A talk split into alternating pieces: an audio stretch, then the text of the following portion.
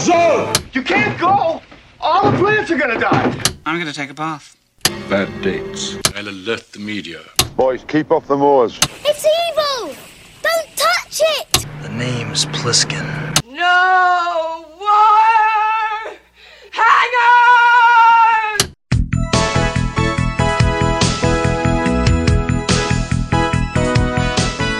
Welcome to Vintage Video, where we're rewatching the 80s so you don't have to. We'll be reviewing every major film release of the 1980s in chronological order, overanalyzing what you've seen and spoiling what you haven't. I'm Patrick O'Reilly, I'm Jesse Bayless. And I'm Richard Wells. and today we're discussing Comin' At Ya, released July 24th, 1981. It was written by Wolf Lowenthal, Lloyd Battista, and Gene Quintano, based on a story by Tony Anthony, or Anthony Anthony, I assume, with uncredited work from Esteban Cuenca and Ramon Plana, directed by Ferdinando Baldi, and released by Filmways Pictures, same as last week's Blowout.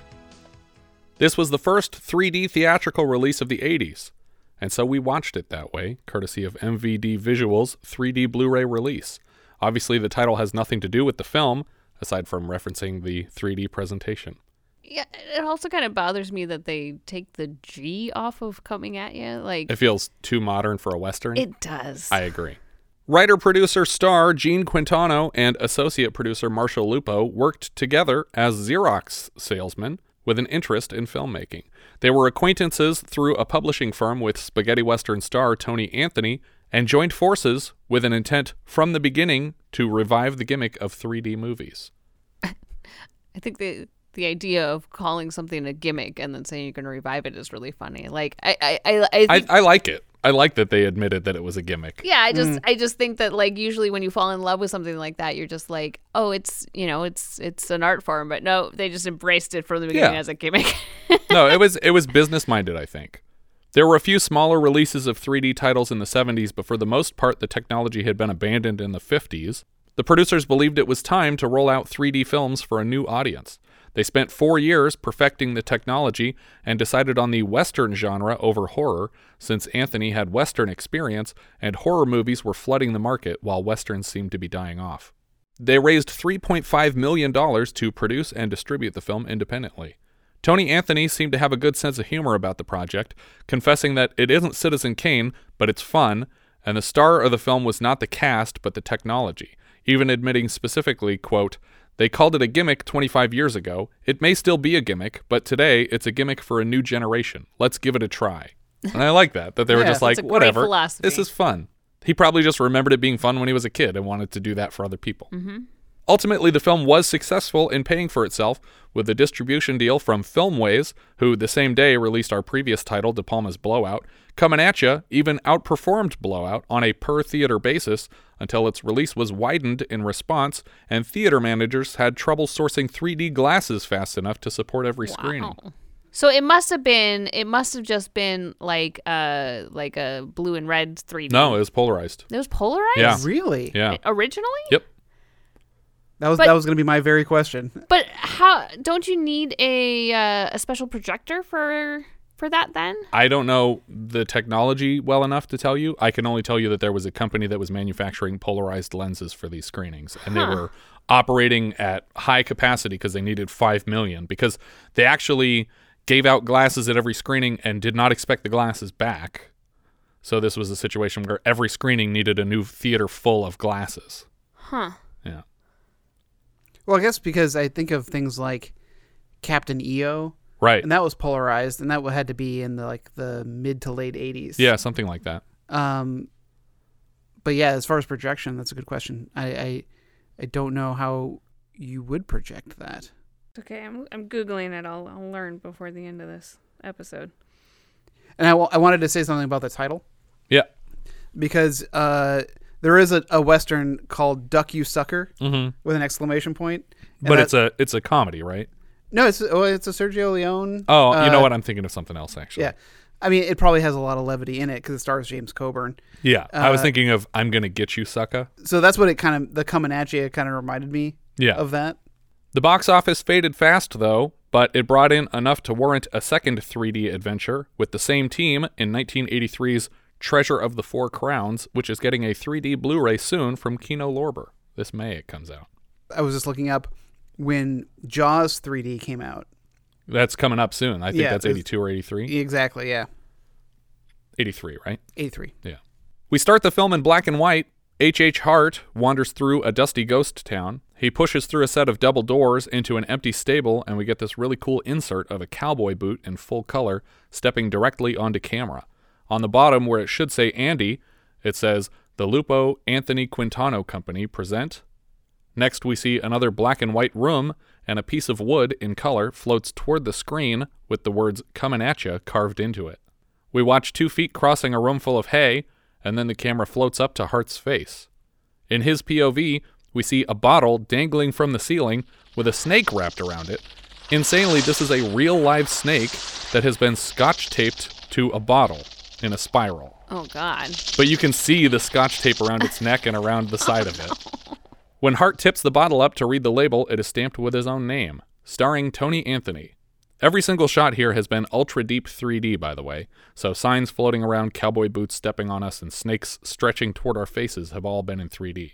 Hart walks past another scrap of wood that floats toward camera and lights up to reveal the name of Gene Quintano, who will play Pike, the villain of this piece. Hart snatches a bag off of a shelf. One side bears the name of Victoria Abril, and the other side says Ricardo Palacios, who will play Hart's wife and Pike's brother, respectively. This is such a fun way to introduce the cast that I wish every movie did it. Yeah, yeah, yeah. Hart opens a leather saddlebag and pours in the Ricardo Palacios beans into it. Of course, we're seeing this from inside the saddlebag, looking directly up as 3D beans rain down on our faces. Next, Hart finds a teapot with the name Lewis Gordon painted on the side. Hart tosses it in the leather bag with the beans. Hart finds a rack of ribs just sitting on a shelf covered in dust with the writing credits painted on one side and then tosses it into the bag. Next, he finds a knife in a holster and opens it toward camera for maximum 3D effect. He stabs it into a wanted poster for art director Luciano Spadoni. Hart holds a sawed off shotgun, and the forestock bears the name of director of photography Fernando Arribas. Any interesting information on the Well, projecting side?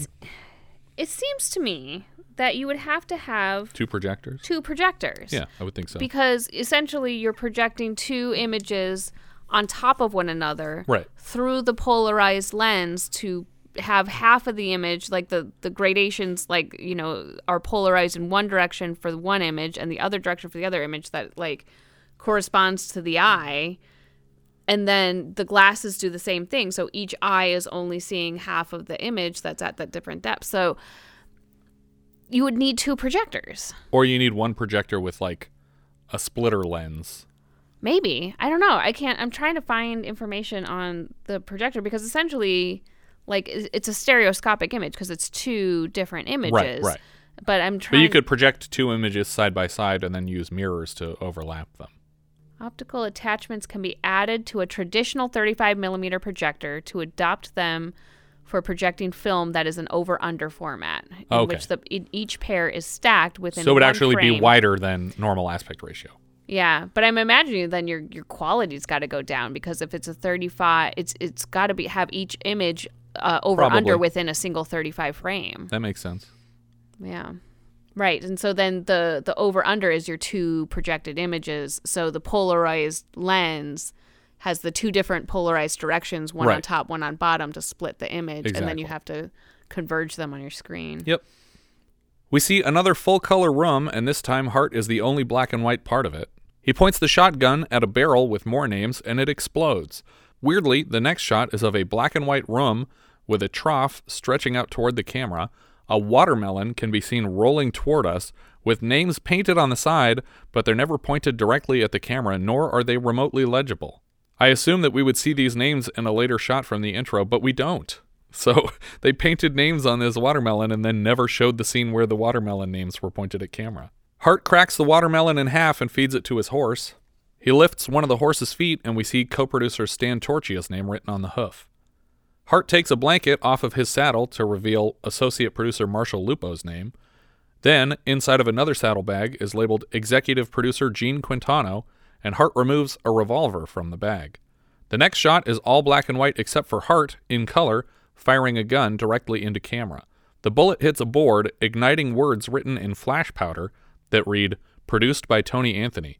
Strangely, the most subtle name, aside from the completely illegible ones, belongs to director Ferdinando Baldi, scribbled across the Rio Grande on a map that Hart sets on fire also. We get an extreme low angle shot looking up at Hart as he checks his watch. In his hand, he holds a pink kerchief. There is a portrait inside the watch, and he stares at the face of a woman. Suddenly, we're transported to a church that very closely resembles the one at the start of Kill Bill Volume 2 sparsely populated, small, shot in black and white. A priest hands Hart a ring, and Hart's new wife, Abilene, slips it onto his hand. Hart returns the favor, sliding a ring onto hers, and they share their first kiss as husband and wife. But right then, the double doors to the church are kicked open by two outlaws, the Thompson brothers, Skinny Guy Pike and Fat Guy Polk. I feel like they don't say any of these names in the movie. Do they say any of these They do, names in the movie? yeah. Okay. Almost the same shot can be found in Kill Bill as B's wedding is interrupted by the deadly Viper assassination squad. They shoot the priest in the heart, and Hart in the priest. No, his leg and his arm. Uh, I really hope that you that you bleep out B when you. Oh, when I should, when yeah. you- when you do the recording. Well, no, and they say it in the second movie. that's true. The squibs from these gunshots hitting flesh are the only colored parts of the scene. Abilene rushes to Hart's side as the outlaws approach. We get POV shots from Abilene's perspective as the two men reach down for her and drag her away from her new husband. Hart clings to the fabric of her dress and tears away a small piece, the pink kerchief we saw earlier. The Thompson brothers leave Hart bleeding on the floor as they rush off with his new bride into the blazing sun outside. We come back to Hart, looking at the locket in his watch, and he tucks it away. As his face tilts up, we see a shimmering tear sliding down his cheek. He turns off an oil lamp on the wall, and we cut to his silhouette riding across the plains at sunrise.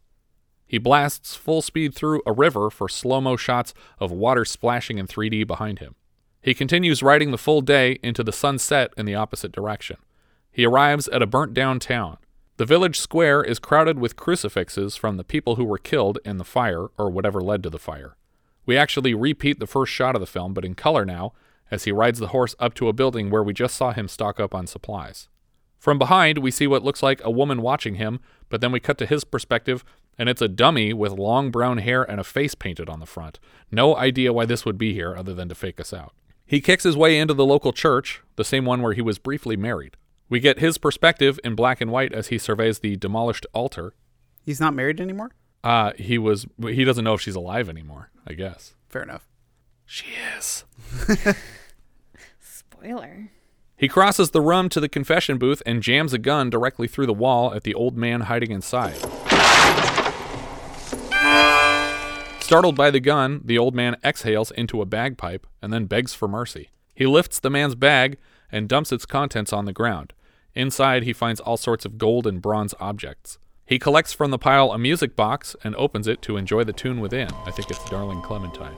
The old man speaks the first words we've heard so far and explains that he's a drifter who has seen the Thompson brothers destroy many villages in this area. He hid in the hills from the massacre, but came down to aid the survivors in burying the dead and tending to the wounded. Though, judging from the contents of this pack, I would say he came down much later and just took all their gold. I don't. We don't see any of the survivors here, do we? Right, there's nobody else here, so it doesn't explain why he would be here unless he's just looting the place. Yeah. Hart grabs the old man by his collar and asks him a single question. What did they do with the women? You'll take the high road, and I'll take the low road, and I'll be in Scotland afore him. Where did these brothers take the women? For me and my Instead of answering, the old guy sings a Scottish drinking song. We cut directly to where the women are being held, and a huge spoon on a long stick is being extended toward camera for obvious reasons.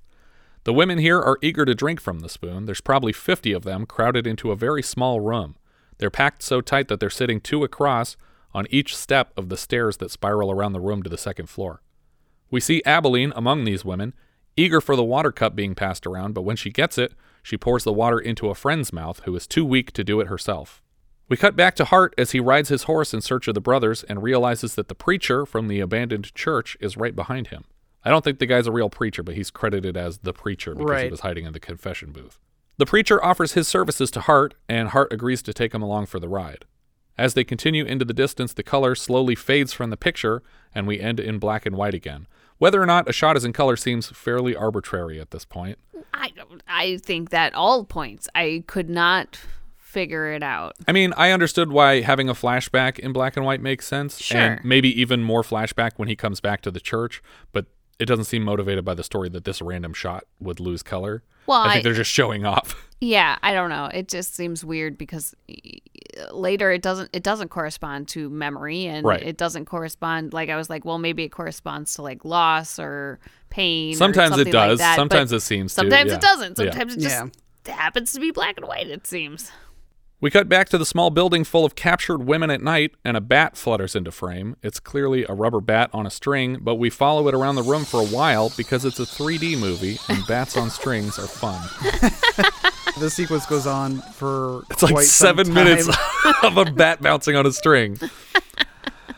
The women are obviously terrified and scramble over each other to get away from what are now several bats. Many race up the stairs to escape, but there's no railing on these stairs, and by the end of the scene, two women have fallen from them to their deaths in Yeah. the commotion. Abilene nearly falls off the side herself, and her hair is frighteningly close to a large torch, but she catches herself and pushes the bat backward toward camera to escape. So it's supposed to be like, ah, scared us.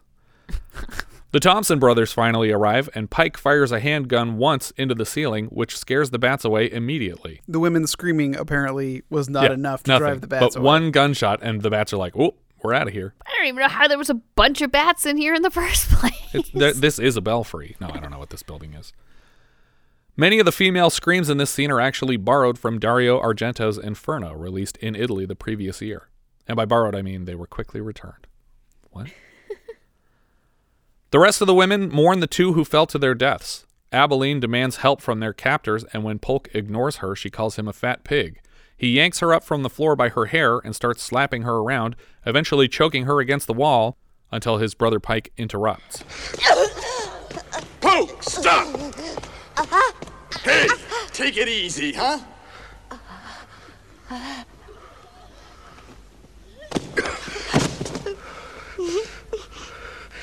She called me a fat pig. Uh, forget about her here. Why don't you go have some fun? Pike suggests Polk ignore these women and go find something fun to do. It turns out find something fun to do means ride a horse out to the nearest property and rape the woman who lives there. Pike instructs another henchman to send men with Polk so he's not alone. We cut to a house off the beaten path, and a woman carries her baby into the yard. She has prepared a bath for it, and they essentially perform a 3D colonoscopy on this kid because she plops the baby's ass right down on the camera. We get a random insert of a bunch of 3D bunnies, including an adorable baby bunny sleeping in a bush. We see the husband and father of this family up in a tree dumping olives he has collected into a bag below. Do you guys recall the last time we saw someone dumping olives out of a tree? Yeah. Richard, what was that from? For your eyes only. That's Okay. right. Yeah. Oh, yeah. On the hillside, and they're driving down the car, jumping over all these people That's right. collecting olives. Yeah. The man notices an incoming carriage and runs back to the house to warn his wife of Polk's approach. She takes the baby inside. The carriage slows to a stop outside the house, and Polk steps down carrying a little blue parasol to shade him from the sun. He walks over to the bucket that the young mother just used to fill the bath, and Polk dumps a couple gallons of water over his face. He snaps his fingers, which is all the indication his assistant needs, to jump down from the carriage and kick in this family's door before dragging the husband and baby outside. I thought for sure they were here just to take the woman Right. because that seems to be their MO. But I guess they're letting her live here, out in the middle of nowhere. Polk has a certain fondness for the child, and I think we're meant to understand that this is his child being raised by this other man instead of mm. Polk. Yeah. Polk removes a gold coin from his pocket and places it in the man's mouth before stepping inside to have his way with the mother.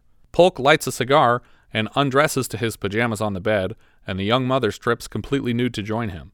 When she lays beside him, his hand reaches out and caresses her thighs. He demands she look into his face, but she can't bring herself to do it.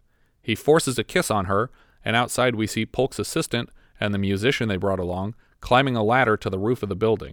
Polk demands a song to fuck to. Music! Music! Instead of music, a pair of gunshots ring out.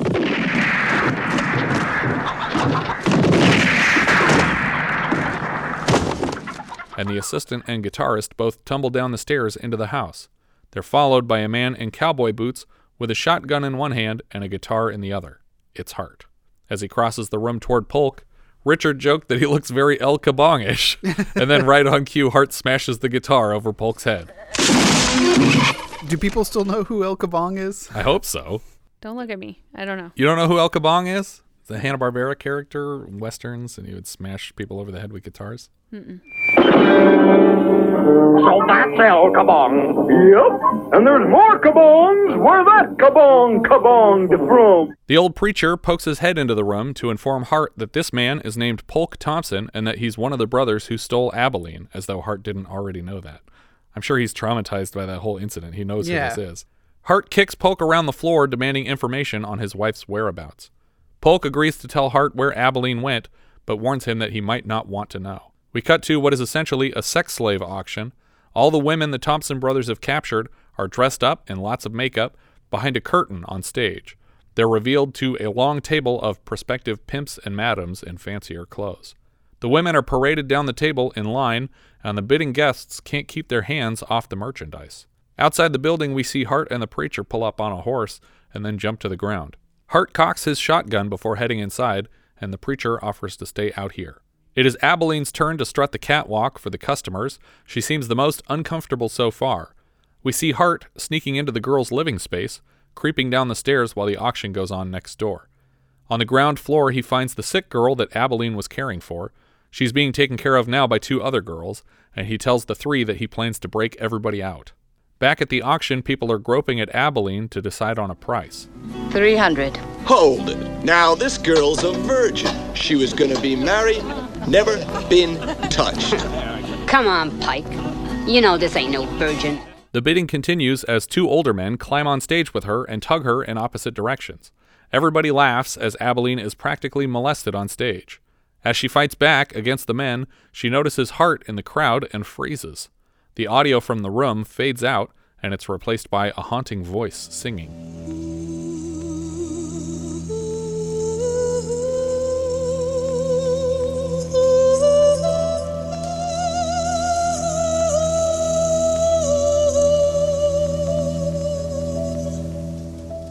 Hart moves through the crowd, and Abilene follows him with her eyes. Eventually, Pike notices that something's up, and Hart starts blasting away at the men operating the auction.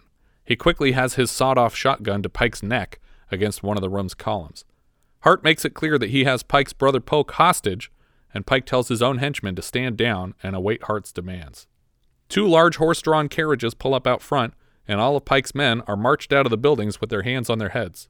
They're instructed to lay down on the ground while the women are marched into either of the two carriages to be taken away. Abilene doesn't want to leave Hart behind, but Hart thinks holding Pike hostage in person is the only way for them to get a head start. Hart waits with a gun pointed at Pike for another few hours. Pike still tries his hand at threatening Hart. You're sitting there thinking, maybe I'll get out of here alive, and maybe I won't. Maybe I'll see my wife again, and maybe we'll start a new life, and uh, maybe I won't come after you and kill you. Uh, it's uh, too many maybes for me. Hart demands Pike lead him to whatever stockpile of gold they have here, and Pike distracts him long enough for one of the henchmen to sneak around the room and lasso Hart around the neck and yank him backward out of his chair. Yeah, see, I think I feel like Hart got greedy. Yeah. I, I think had he had he just kind of like not cared about the gold, All he had to like- do was keep his wits about him. Yeah. Yeah. While he held on to these guys. And I don't know how somebody got out of their chair and snuck around him without Hart noticing. But you're right, he was paying too close attention to Pike. But I also feel like if I was the guy distracting him, I'd be a little nervous about a guy lassoing him from behind. And I'm like, he's still got a gun trained on me. That's true. you can pull this trigger But what are quick. what is your other option? You can't tell him to stop. Yeah. They get the gun away from Hart and the tables have turned. Pike has a gun to Hart's neck and demands his brother's location. Hart tells him repeatedly that he'll tell him in the morning to be sure that Abilene has a full night's head start. Pike tosses Hart around a bit and then brands him with a red hot steel bar. Where's my brother? I'll tell you in the morning.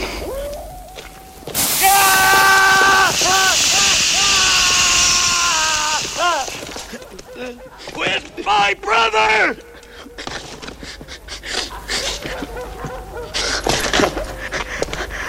I'll tell you in the morning. Son of a bitch. Later, we see Hart strung up on a rope in an attic, and Pike opens a nearby treasure chest to reveal that it's filled to the brim with gold coins. The letters L O V E are tattooed across Pike's knuckles, and later we'll see hate on the other hand.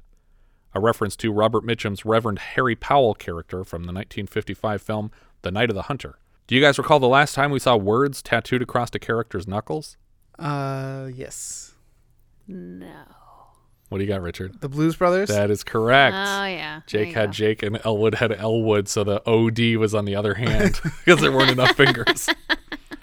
Pike offers to show Hart the gold he asked about, and he takes two big handfuls of coins and dumps them over the man's face for no reason other than another exhibition of the 3D technology.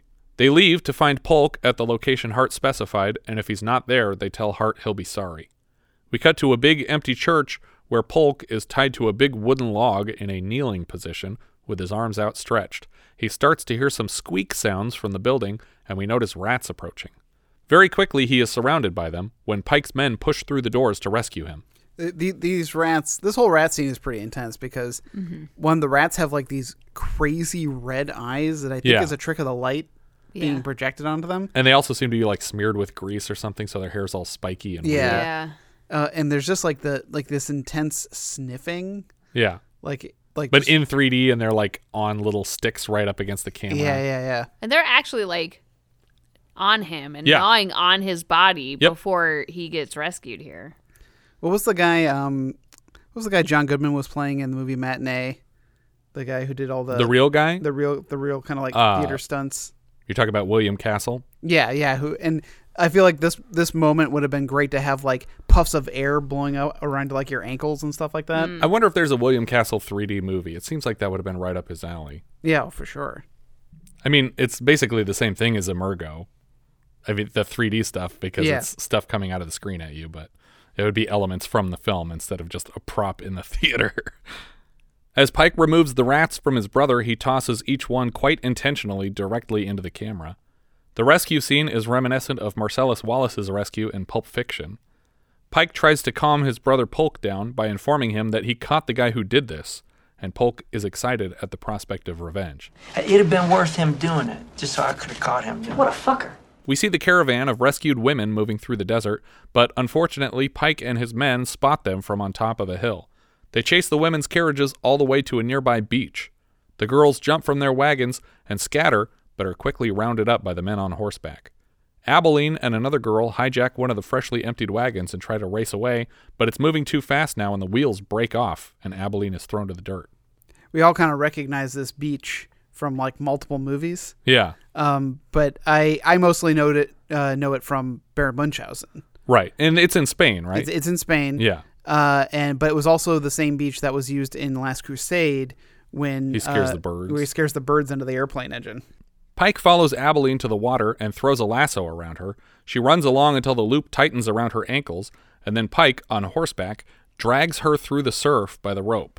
There's no movie magic here, just a woman getting dragged through the surf by a horse running full speed on the beach. Feels pretty awful. Yeah. Like, very realistic. And I can't imagine how she would indicate to them that she's having a problem. Yeah. They didn't need a safe word. that you can shout when your mouth's full of seawater. The safe word is, I love it. I was swimming in raw sewage. I love it. That's the signal. Let's go. When Pike leans down to finally help her up, she spits in his face and he pushes her head under the water. Back in the attic of their stronghold, Polk pokes a long knife in Hart's face as he hangs from the same post, still covered in gold coins.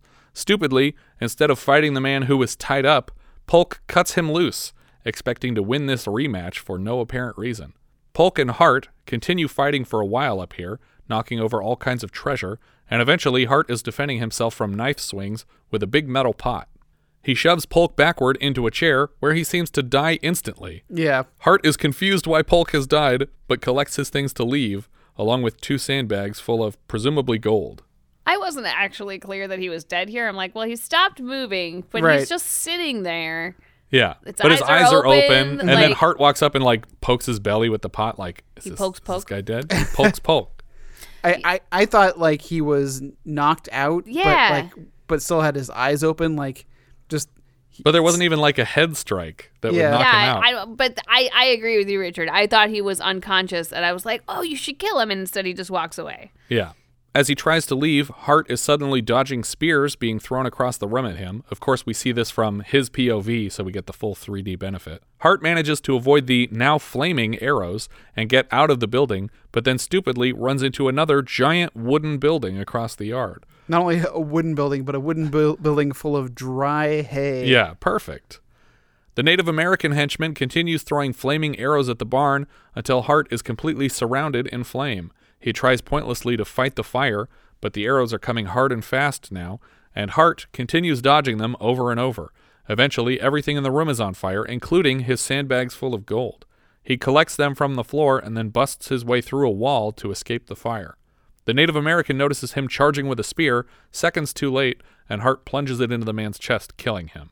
Of course, the man spins around and stumbles toward camera a bit with the spear protruding from his chest at maximum depth. Although it does feel a little bit Monty Python and the Holy Grailish because he's running from really far away and then suddenly the spear is already in the guy's chest. Yeah. I think that the all all of the gimmicks were there really really strong depth with it coming directly at the center of screen were Yeah. the ones that worked the worst out of all of Yeah, them. Yeah, because that's where the differential in the picture is the widest. Yeah, but like the, the the wide shots actually looked pretty darn good, you know, in, in 3D. And then these these these gimmicky ones were the ones where it just broke. Yeah, like when he's pointing the gun directly into camera at the beginning. Yeah. That part looked really bad because the pictures are so far offset. Yeah, but when he's just standing with the old man in the desert and Yeah. they're just on a horse, and I'm just like, this actually looks really nice. My favorite shot was actually, in terms of the 3D use, was when he's watching the music box because there's mirrors across the back of the music box, so it just adds an extra level of depth that you can see the reflection of the dancing figure in the Yeah. box. It, it was cool. But they also did some weird stuff that we had issues with in that some of the stuff that was in the, the far background was 3D, but they it was spread too far apart. Yeah, it was like somehow it was reversed so that the the images in the background were further spread out than the images in the Yeah. foreground. Yeah. Well, and it, it's a little unclear though, and I, it's probably unfair to judge the 3D of this movie from this Blu-ray copy because it appears as though they did do conversion on it, Lots of some so- conversion, some sort. So they because in the credits they had multiple companies credited uh, in terms of the 3D, so it must have been converted and. Yeah, some it's, some it's some did better than others. It yeah, seems. they might have done their own backplates and depth mapping and their their Exactly. whole whole redo of shots. yeah. Pike and his men return on their horses with the women in tow to find the barn ashes and the Native American henchman dead. Pike realizes this doesn't bode well for his brother and heads inside where they had Hart tied up before. As Pike inspects the attic, it is now black and white for whatever reason. I guess because he's sad, because he knows what he's going to find here. He finds his brother dead in a chair, and when he tries to lift him, he notices that Polk was impaled by a spike in the chair, which is what killed him. Polk got polked. He falls forward to reveal the pin that he was stabbed on, and it is speckled with bright red blood, the only color in frame. Outside, we see Pike leave the building in black and white, but everyone else is in color. It's just him that's black and white in this shot. By now, Pike knows that Abilene is special to the man who killed his brother, and he calls her aside from the wagon of girls. He throws her to the ground and starts choking her with his hands until we cut away. We see Hart riding his horse along the path the women should have taken until he finds the broken down wagons on the beach. He quickly puts together that the women were recaptured and heads back to the Thompson brothers' hideout. We get this shot of Hart riding his horse through what looks like a 10 foot tall canyon in some mud flats, but it very closely resembles a scale model of the Grand Canyon. Yeah. which makes Hart look like some kind of spaghetti western kaiju. And now I want to see that movie. As he continues along the path, he notices that the rest of these canyon formations are filled with the corpses of the kidnapped women. Hart follows the line of bodies filmed all in black and white until he sees one in color facing away from him. He dismounts his horse and gets down real close to turn her face over, but it quickly grays out, and she's made up to look like a corpse, so it's hard to tell if this is Abilene or not, but I don't know why he'd be kneeling next to this person if it wasn't. It's also a really weird trick to be like, this one body's in Right. color, but it's Yeah. not the one you're looking for. Yeah. I also don't know why only this woman would be in color if she's just like all the other women, but maybe she was the sick woman that Abilene was caring for. That's the best I can guess. I, I, I guess or the only other thing I can think of is he thought it was her. Yeah, maybe. Like it looked enough like her, but that he was sure for a second. Hart cries silently and then hears two buzzards fighting nearby. He notices what they're fighting over is the preacher, staked to the ground in the shape of a crucifix, but alive, with a canteen dripping one drop at a time into his mouth. Hart unties the man and dumps water over his face instead of giving it to him, like water in the real world. This is how people drink from canteens in westerns. Yeah. Because sipping carefully wasn't invented until the late 1800s. the preacher shares with Hart some silver lining. Killed them all. All the women. Except your wife. The preacher tells Hart that Pike is taking his brother's body home across the border to a town called Quiet Dell, which doesn't sound much like a Mexican town to me. But who or, knows? or are they in Mexico now? Oh, I don't know. Maybe they are in Mexico now. Because they were selling them to the Mexican madams and pimps. Yeah. They were selling the women. So maybe you're right. Maybe they're crossing back into America to Quiet Dell. Hart has three days to get there if he wants to save his wife. We cut to the tombstone of Polk Thompson, which is labeled My Brother, 1841 to 1876. Pike drops a bundle of flowers on his grave. We also get glimpses of other headstones, like their father's, also Pike Thompson, born 1805, died 1864, so just 12 years ago. Last, we see Mom's headstone, Bonnie Thompson, born 1812, also died 1864, maybe in the same incident that killed her husband. Do you guys recall the last time we saw the headstone of a mother and father who died the same year and potentially at the same time? Wait, say that again? Do you guys recall the last time we saw the headstones of a mother and father who died the same year and potentially at the same time? You don't. I- Spoiler alert, you I don't. don't. Oh, okay. Earthbound. The very first scene, the kid and his grandpa are at a graveyard Oh. Oh, oh before God. they head back to the hotel and meet aliens. I would not have gotten that. How do you remember that? Because we made some dumb joke about it. And therefore, That's all it takes. Cemented forever, but you don't remember to pick up milk on the way. I home. also don't remember what the joke was. That's you the new joke. that- you remember there was a joke. Yeah, there was a great joke there. so funny. We're so funny. Wind starts throwing up dust around the cemetery, and they retire to the ghost town of Quiet Dell. We cut back to Hart on horseback, beginning the long journey across the border, and for just this one shot, a dog is chasing him over a hill. but we'll never see this dog again. I'm convinced it belonged to someone on production who just couldn't control it for this one moment, and they left it in the film because who gives a shit? Back at the ghost town, the camera tracks along a barroom floor until we see Abilene in her torn up dress sleeping in the dust. She wakes suddenly and a breeze tosses her hair about. She notices Pike sleeping nearby, leaned back in a chair. Abilene watches the classic saloon doors of the building, and suddenly a scrap of paper blows in over the doors and is lit in bright blue in the air. It flutters to the ground near her, but she can't reach it. Pike awakens and walks to her. As the scrap flutters back into the air, Pike intercepts it and tears it to shreds. We cut to sunrise the next day, and Hart is closing in on the finish line. We see many camera angles on the dusty ghost town, and Abilene is tied to a post in the town square. But what was the piece of paper? No idea. I guess just a sign that he was coming, but, it wasn't how like is it a sign that he it was wasn't coming? her kerchief. I don't know. It was colorful and interesting as she seemed like it was a sign of hope, but it's not referenced anywhere else in the film But why did he tear up this random piece of paper? because it was giving her hope, and he could tell. He could tell that it was the one thing that wasn't black and white. That's right. Because he has eyes This is Pleasantville here. with rods and cones. He doesn't see things in black and white like everyone No. else. He's the only non colorblind person. We get some more 3D stuff. Pike flips a coin. A henchman whips at a busted tumbleweed in the street. Another henchman drops a yo yo directly toward camera, which we'll see again with a yo yo specifically in our next 3D movie, Friday the 13th 3D next season. Another henchman seems to be eating dry corn on the cob and then just scrubbing kernels off of the cob toward the camera for no reason. you don't eat dried corn like that. What is that? But if you're what- going to eat it, you don't waste it by scrubbing it off onto the floor. I, ah, it's bizarre. I don't understand either half of this action. Another henchman tries to sleep while a fly on a string buzzes around in front of his face.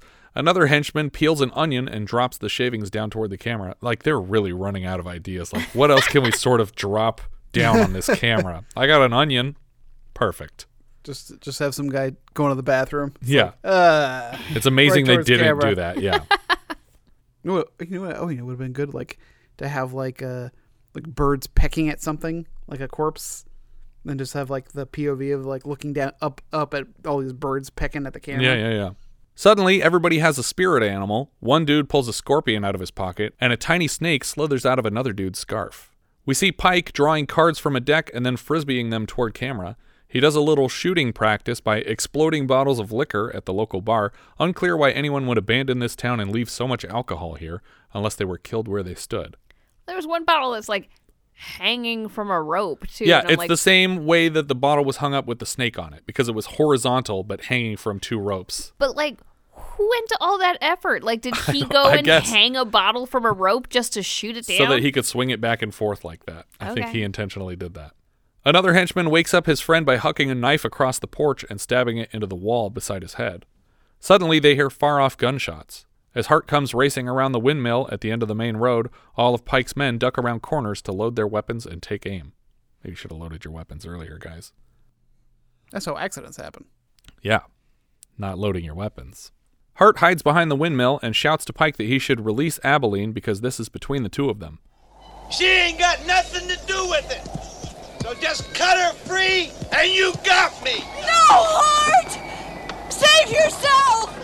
Pike likes Hart's plan and unties Abilene to release her. Abilene starts running full speed toward Hart, but of course, Pike pulls out a revolver and fires on her just as she's reaching him. She collapses to the ground, and Hart jumps down to tend to her.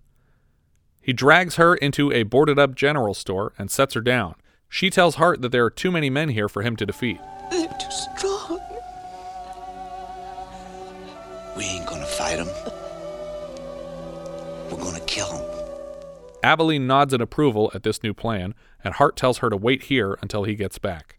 Where did she get shot? I know. Yeah. Like at this point, I am ninety nine percent sure she's dying Yeah. any second here. I thought she was going to be dead in the street, and then when he carried her to the next building, I was like, "Oh, they're going to have their final moment in here in Yeah. privacy." Yeah. And then that didn't happen, so I was like, "Okay, I guess she's all right." But unless she got shot in like the arm or something, then he should just put her on a horse and try and get her to a doctor as quick as he can, right? Suddenly, Pike's men are leaping through all the boarded up windows of the building, and each of them is catching a full load of buckshot in the chest because Hart is quick on the draw. But he's got he's and he's got a pretty cool shotgun here. Yeah, it's like a sawed off with like a gold But at no point do I ever see him reloading this thing. No, not and once. I cannot imagine it holds more than two shots. But Yeah. he is shooting people left and right. Yeah. he kills about seven dudes in the same fashion. Outside, Pike sends in more men, and Hart switches to a revolver to take them out. One last henchman enters the building and sees the floor carpeted with bodies, but no Hart. He steps out of the building onto the porch and unfortunately stops just above a hole in the floor. We notice with an insert that Hart is hiding underneath the porch and extends his shotgun through a hole until he is shooting this man almost point blank in the balls with it. Four of Pike's henchmen have heard enough and ride their horses out of town to avoid being next on the corpse pile. Hart sneaks around town with his shotgun, listening for hints of Pike, but weirdly, one of the last henchmen comes screaming around a corner with a knife and then just collapses to death without Hart doing anything. Yeah, I guess this is the guy he shot earlier. Right, right. He's just taking his time to die. Hart enters a building and stops at the top of the stairs where Pike suddenly leaps out of the darkness to tackle him, and they both roll down the stairs together. When they slide to a stop at the bottom, Hart finds that Pike has wrapped a noose around his neck and quickly hoists him into the air. Inexplicably, two hay bales are knocked off an upstairs balcony and land on Pike's head, causing him to lose his grip on the rope and drop Hart to the floor. But like that is pure coincidence Right. that he is saved in this moment. Yes. And when I say they are pushed, I mean you can literally see an arm pushing them over, but there isn't supposed to be anyone else in this building with them. I mean, I assumed at at the mo- in the moment that it was Abilene. but, she's, not in this building. right. Yeah. no, Yeah. that's what I'm saying. Like I, I thought I thought they would do an insert of her Right. up there, like But you can see someone wearing a blue shirt with a long blue sleeve pushing these things over, and it's like there's not supposed to be anyone else in this building. They're they're supposed to be falling over on their own, and even that doesn't make sense. But yeah, but then they fall over on their own. Like story wise, you're just like you you've removed all his autonomy to have Right. saved her and himself from this moment. Like yeah, he lost the fight. It's just coincidental that they survived. Yeah. Pike lunges for Hart repeatedly with an axe and bashes several jugs of grains to pieces so we can enjoy exploding piles of 3D grain in slow motion. Hart races back upstairs where he finds a big piece of wood and reappears to smash it against Pike over and over, knocking him back down the stairs. Having defeated Pike, we get black and white footage of Hart preparing to leave town, and we see he has tied Pike to the blades of the windmill. Pike screams for Hart to release him. Cut me down, you son of a bitch! Instead of releasing Pike, Hart triggers a series of explosions, and the fireballs are the only thing in color. The explosions get closer and closer to the windmill and then stop. Hart rides his horse out of the smoke with Abilene behind him. Pike suggests a partnership between the two. Maybe, maybe we can make a deal. Maybe we can go partner. What? Maybe, maybe we ought to talk about this. You ain't going nowhere with all them maybes. AJ Hart, I'll get you. You bastard! I swear it. Hart raises a gun and shoots at the windmill, triggering one final explosion. And Pike is just demolished here. He's just specks of blood in the air. Hart and Abilene ride off together into the sunset. I do like the uh, the the explosion uh, being rotoed out here in color. It was yeah, pretty good. Yeah, they did a good job just around the edges of the flame and everything. Yeah. Over the 3D conversion credits, we get a montage of all the deepest 3D shots with random elements colorized a gold sword, green rats, blue bats, but uh, it's all pretty neat. Um, I enjoyed the film. I think it's a fun story. It's very simple, obviously. Um, it's just like, uh, I have a thing you want. Oh, I have a thing you want, back and forth until the good guy wins and he gets the girl and he kills the bad guy. And that's really all you want from a Western. Well, I would have liked some of the other girls to have survived. No, I kind of wanted them all to die. I, I was really surprised that that happened. I was like, oh, okay. Well, I guess he really was just in this to get his wife anyway. Yeah. So But at that point in the film, we had seen one of the wagons come back already, full of girls. Right. And so I assume they only killed the other girls because the other wagon was broken. And so they only killed half the girls. Oh, maybe. But I think the implication is that they killed literally all of them because the girls are all gone after that. Yeah. Well, yeah. Well, and the preacher I think says he, he killed. He them killed all. everyone except for your wife. And it's like, wow, this guy's terrible at revenge because I killed his brother and he killed everyone I don't care about. and and all my revenue stream. Right. So, yeah, it's his own money. Yeah. in this in this canyon here. Um, yeah, it doesn't doesn't make a lot of sense. But he's in grief. Right. He's just yeah raging out. But you would think that in that case he would never have been able to stop himself from choking Abilene to death when he had his hands on her throat. But he stopped himself, and so he lost the fight. it was okay. I mean, Yeah. like it wasn't a terrible movie, but it wasn't a good movie. No, and it was fun, and the 3D, like you said, worked really well on the wide shots. It's amusing. Yeah. Yeah. It's not long either. Really. No, it's less than an hour and a half. So, um, So it moved right along Yeah, for the I- most part. And I still think if you have a way to see this in 3D, if you can find the 3D Blu-ray, that it's worth checking out at least. Just for Well, uh, uh, but that's just it. Like, if it if you're not watching it in 3D, it's definitely not worth yes, checking no, out. I, I think that's actually true. I think without the 3D gimmick, there's there's almost nothing to to draw you into this story. yeah.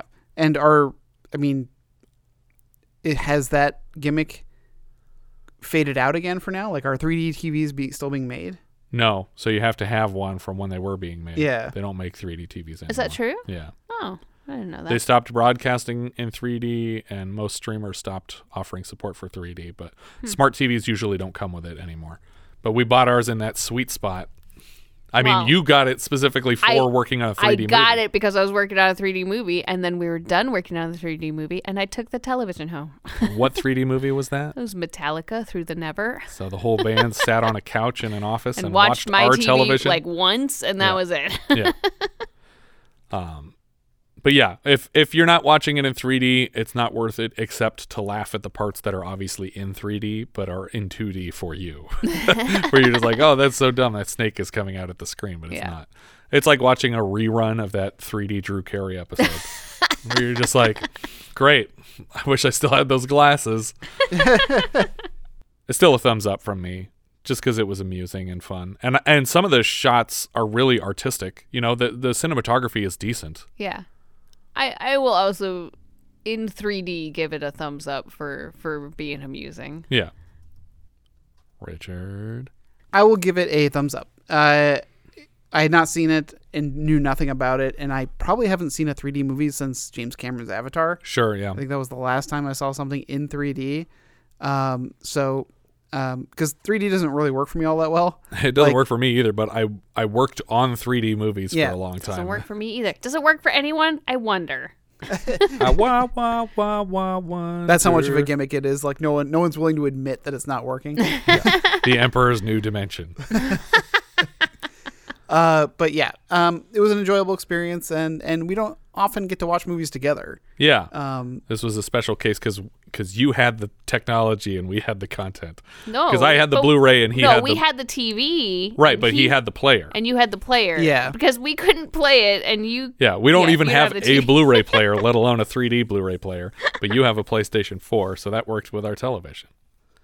Yes, we have a 3D television for no reason because we have no way to play anything. I, I literally don't think we had ever used the 3D function on We this in did- the 10 years that oh we've no, had you this know what? TV. We didn't. I was thinking of we watched my 3D Jurassic Park that I got when we finished that, but we watched it at my parents' house on their 3D TV. so yeah, you're right. We've never watched anything 3D on our own 3D television before. and and we used my PlayStation. That was the only way I could do it. Yeah, Yeah. exactly. And apparently, just a regular Blu-ray player even wouldn't work. Correct. It has that special special firmware and software. Yeah. So be prepared to buy a used television and a PlayStation if you want to watch this movie the way it was meant to be seen. Where's it going letterboxed? Uh, I have it at 56 out of 96. Wow. It is uh, just below Nighthawks and just above a kind of similar movie, The Lone Ranger, Okay. because it's just as kind of a blast story. Yeah, sure. Richard. Oh, well, I feel like maybe I have it too high then. Um, I have it at 39, uh, which puts it below Fort Apache, uh, the Bronx, and above Nighthawks. All right. Um, I have it in 54, very close to yours. Uh, it's just under Bloody Birthday and just above Underground Aces, which I have to say like that Yeah. every time I put something near that movie. I, I will say this: on- once you get to like of my list, once you get to like 47, it's almost all horror films or bad movies. Honestly, everything from coming at you up right now, I would watch in a heartbeat. so f- everything down to number 54, I would watch right now. I would pay $10 for a Blu-ray But you everything wouldn't do from that 54 up. for Underground Aces? No, fuck Underground Aces. I, I think Underground Aces was better than this movie. no, it's it's fine. it's a it's it's funnier. It's fine, but I wouldn't watch it again. It's not funnier. It's not funnier than Coming at You, which had no jokes. Literally no jokes in this movie. Our director here was Ferdinando Baldi. He has lots of writing and directing credits, but sorry to say, nothing I recognized really. Uh, he also directed the same two leads in Treasure of the Four Crowns two years later, which I gather is kind of an Indiana Jones ripoff, but in 3D. So it's like this, but with a slightly higher budget. Sounds cool to me. Writer Wolf Lowenthal, his only other credit was a feature called Get Mean, also directed by Baldi. Another writer, Lloyd Battista, also acted and starred in several Baldi films, including Get Mean, but doesn't appear in this one. The other writer, Gene Quintano, also played Pike Thompson in the film. This was his first writing and acting credit. He later writes King Solomon's Mines and Allan Quatermain in The Lost City of Gold, as well as Police Academies 3, 4, and 5. So he worked a lot after this movie. Later, he has screenplay credits on Loaded Weapon 1, Operation Dumbo Drop, and Sudden Death. The first of which, Loaded Weapon, he also directed. The guy who plays Pike, the bad guy in this, directed Loaded Weapon 1. That's great. Little Weapon's great. Uh, I also uh, have a nostalgia factor for King Solomon's Mines, even though I do recognize that it is a not good movie. So is you've told me I think before that King Solomon's Mines and Lost City of Gold are two like unconnected movies? Well, no, no, they're connected. The- Okay. like Richard Chamberlain plays Allan Quatermain in both. Okay, that's what I thought. And that's a, that's probably came on the heels of their having done Treasure of the Four Crowns. Yeah. And being like, "Oh, this Indiana Jones thing, we can do this with other characters." Exactly, because Allan Quatermain is obviously a celebrated adventure and character. wasn't it public domain at the time or uh, I'm sure it was probably being close Yeah. to being public domain at that time. The story came from Tony Anthony, who plays the lead character, H.H. H. Hart. He was a producer and writer of, and actor in, several other Baldi films, probably best known as The Stranger from Luigi Vanzi's Stranger trilogy. This is his third of four collaborations with director Baldi after Blind Man, and Get Mean, and he returns for the 3D follow up, Treasure of the Four Crowns. Uncredited writer Esteban Cuenca, no other major credits. Other uncredited writer Ramon Plana, again, no other major credits. Music here came from Carlo Savina, who is the performer of La Dolce Vita in Fellini's film, and also the love theme in 16 Candles. Editor Franco Fraticelli previously edited Deep Red, Suspiria, and Inferno, and later Tenebrae and Phenomena, aka Creepers, for Dario Argento, which is probably where he got the screams for that bat scene. Yeah. Not from Creepers, but because he edited Inferno the year before. Uh, the cinematographer Fernando Ab- uh, Arribas uh, did a movie called The Blood Splattered Bride, which I believe is one of the chapter titles for Kill Bill. Right. And there's so much Tarantino in this movie, like, you know, he's seen it for sure, 100%. Oh, yeah. Especially that shot of the sun shining in the door as they kick in to interrupt the wedding in black and white. It's like almost the same framing, and there's flowers on the floor of the church and everything. It just looks the exact same. And there's so many moments here that I feel like he pulled out and used in different movies, but this has to be like pretty high on Tarantino's list of like movies he'll just put on and watch at any given time. Victoria Abril played Abilene. She was Lolita in Foul Play. Ricardo Palacios played Polk Thompson. He has mostly acting credits in Spanish films I didn't recognize, but also a few screenplay credits in films I didn't recognize. Rafael Albaicín played the auction bidder. That's one of the two men that's on stage trying to yank Abilene around. This was his final credit, but he's a member of Hugo's gang in the original Django. Luis Barboo played another Thompson henchman.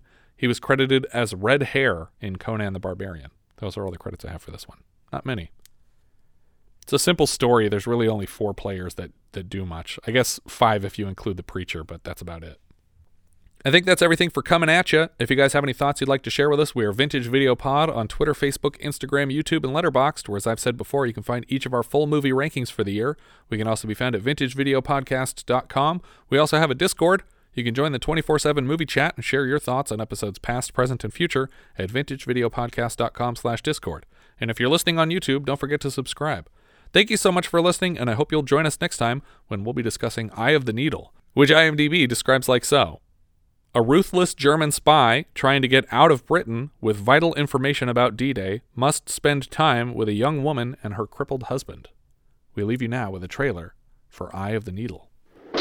Donald Sutherland. Excuse me? Kate Nelligan. The bestseller of passion and suspense. Eye of the Needle. Come in. Good evening. I'm Henry Baker. I don't even know what you do. I'm a writer. A man with a past he can't reveal. I'm beautiful. A woman with a future she can't imagine.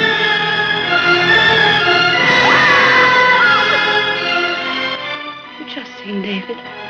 Just now, yes. Two desperate lovers trying to escape. He with his secret. She with her life.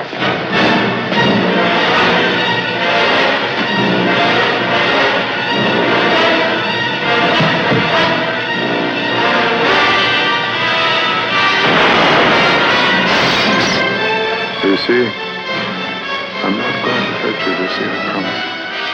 But I am coming in. I have to come in. When the moment comes, there is only one choice. Eye of the Needle. The Ken Follett bestseller that you couldn't put down is now the movie you won't want to miss. Eye of the Needle. We interrupt this program to bring you a special report. We are Cheap Seat Reviews, the podcast that explores the Hollywood film industry for the greater good. Join us each week as we dive into the depths of streaming movies for the greater good. You can find us on Twitter at Cheap Seat Cast, Facebook.com slash Cheap Seat Reviews, and our website is cheapseatreviews.libsyn.com. All for the greater good. How can this be for the greater good? Shut it!